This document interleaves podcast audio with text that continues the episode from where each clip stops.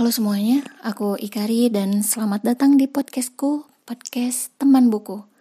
Bagi yang belum tahu ini podcast apa, ini adalah podcast yang mengulas buku-buku yang pernah aku baca dan juga bakal ada beberapa obrolan random seputar buku.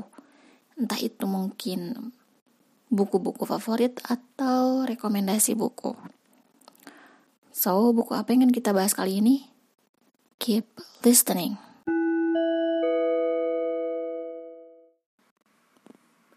Kali ini aku akan ngebahas atau nge-review buku yang berjudul Kudasai. Penulisnya adalah Brian Krishna dan buku ini diterbitkan oleh media kita. Mari kita lanjut ke ringkasan buku. Cerita ini berkisah tentang Chaka yang menikahi Twindy, yang seorang alpha female, pemimpin sebuah firma arsitek terkemuka, dan juga anak tunggal dari keluarga kaya raya yang jika dibandingkan dengan Caka yang hanya memiliki keahlian memasak dan bernafas katanya itu tidak ada apa-apanya. Setiap hari Caka harus hidup dengan seorang Twindy yang bak nenek sihir, istri Raja Fir'aun dan merasa hidupnya seperti sedang mengalami tutorial siksa kubur. Ya bisa disimpulkan di sini Twindy galak banget kan. Konflik ini berawal saat Caka berada di kafe yang dia kelola yang juga milik Twindy bersama dengan pegawai setianya yang bernama Romi tidak sengaja bertemu dengan mantan pacar yang dia tinggalkan saat menikahi Twindy dulu yaitu Anet. Anet terkejut melihat Caka dan kembali mengulang memori mereka di masa lalu dan Anet menangis di hadapan Caka. Caka yang setiap harinya ceria dan penuh dengan canda tawa ternyata gak berdaya saat ada di hadapan Anet. Mereka kembali bertemu diam-diam di kosannya, di kosan aneh sambil bernostalgia yang harusnya jadi kesempatan Caka jujur akan hal yang dia alami sampai meninggalkan Anet, malah menikmati momen nostalgia bersama Anet. Hmm, dasar cowok. Suatu hari Twindy mulai membuka hatinya untuk Caka dan mereka nggak sengaja berbulan madu di Bali saat Caka sedang menghadiri workshop di sana ya ada kemajuan kan ya. Hubungan Caka dan Twindy mulai membaik, hal itu juga tidak berlangsung lama. Mereka kembali mengalami konflik yang lagi-lagi berhubungan dengan masa lalu Caka, yaitu Anet.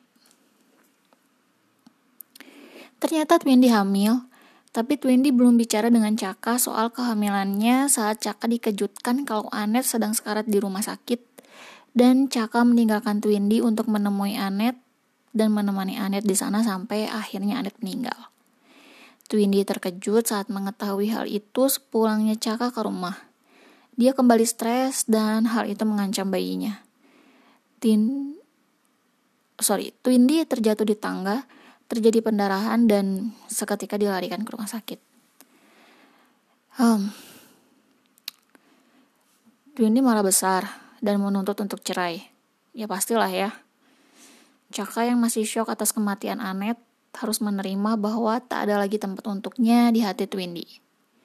Dan juga Anet yang udah gak ada. Caka terpaksa menandatangani surat perceraian itu dan pergi dalam keadaan tertekan. Sampai akhirnya terdapat berita kalau Caka meninggal karena kecelakaan mobil. Oke, kita lanjut ke review buku. Awal mula aku tertarik sama buku ini saat baca beberapa bab di Wattpad. Ya, pembawaan narasinya lucu banget, banyak unsur komedinya. Benar-benar bisa bikin ketawa lah, terus penasaran juga sama kelanjutan ceritanya soal si Twindy yang galak ini. Jadi dari situ aku langsung beli bukunya ke si admin kudasainya ini. Bukunya datang terus aku lanjut baca dan ternyata tidak mengecewakan. Selain jadi penghiburan karena komedi yang ada di keseluruhan isi buku, buku ini juga menyematkan konflik rumah tangga yang tidak biasa dengan alur cerita yang naik turun layaknya roller coaster. Kadang dibuat ketawa, terus dibuat kesel, sedih, ada juga leganya, ya campur aduk lah. Aku acungin jempol sih sama penulisnya namun memang ada sedikit hal yang membuat bosan. Percakapan yang sangat panjang saat Anet bersama Caka terlihat seperti drama TV kebanyakan. Ya kayak FTV, FTV gitulah. Yang hebatnya lagi, saat konflik Caka dan Twindy yang pada saat itu Twindy sedang berduka karena sempat difonis tidak bisa hamil. Jadi yang sebelum hamil itu ternyata Twindy itu difonis tidak hamil. Dan entah kenapa ternyata fonisnya ini tidak serta merta Twindy nggak bisa hamil gitu. Uh, tak kenapa lah di kayak diburam-buramin lah si fonisnya ini di bukunya. Jadi pembaca tuh dibikin kok kemarin kan dibilang sama dokternya ini nggak bisa hamil tapi ternyata masih ada harapan gitu. Dan ternyata bisa hamil. Dan selanjutnya dan selanjutnya yang kayak gitulah. Walaupun unsur komedinya pada saat konflik itu terjadi masih ada karena Caka sempat melontarkan guyonan. Actually, aku gak mau ketawa sama sekali. Mas sempat ngehujat, ya apa sih ini gitu lagi konflik begini, Twindy yang lagi stres-stresnya, ya kebayang lah ya seorang perempuan gak bisa hamil gitu. Malah dibecandain, ya mungkin maksudnya Caka kan baik ya, dibecandain kayak gitu, tapi tetap aja gitu salah tempat gitu dan nggak lucu sama sekali. Ya, kalian tahu kenapa? Ya aku kebawa alur buku ini. Keren kan penulisnya? Bahkan di akhir bab buku ini bikin aku hampir menangis.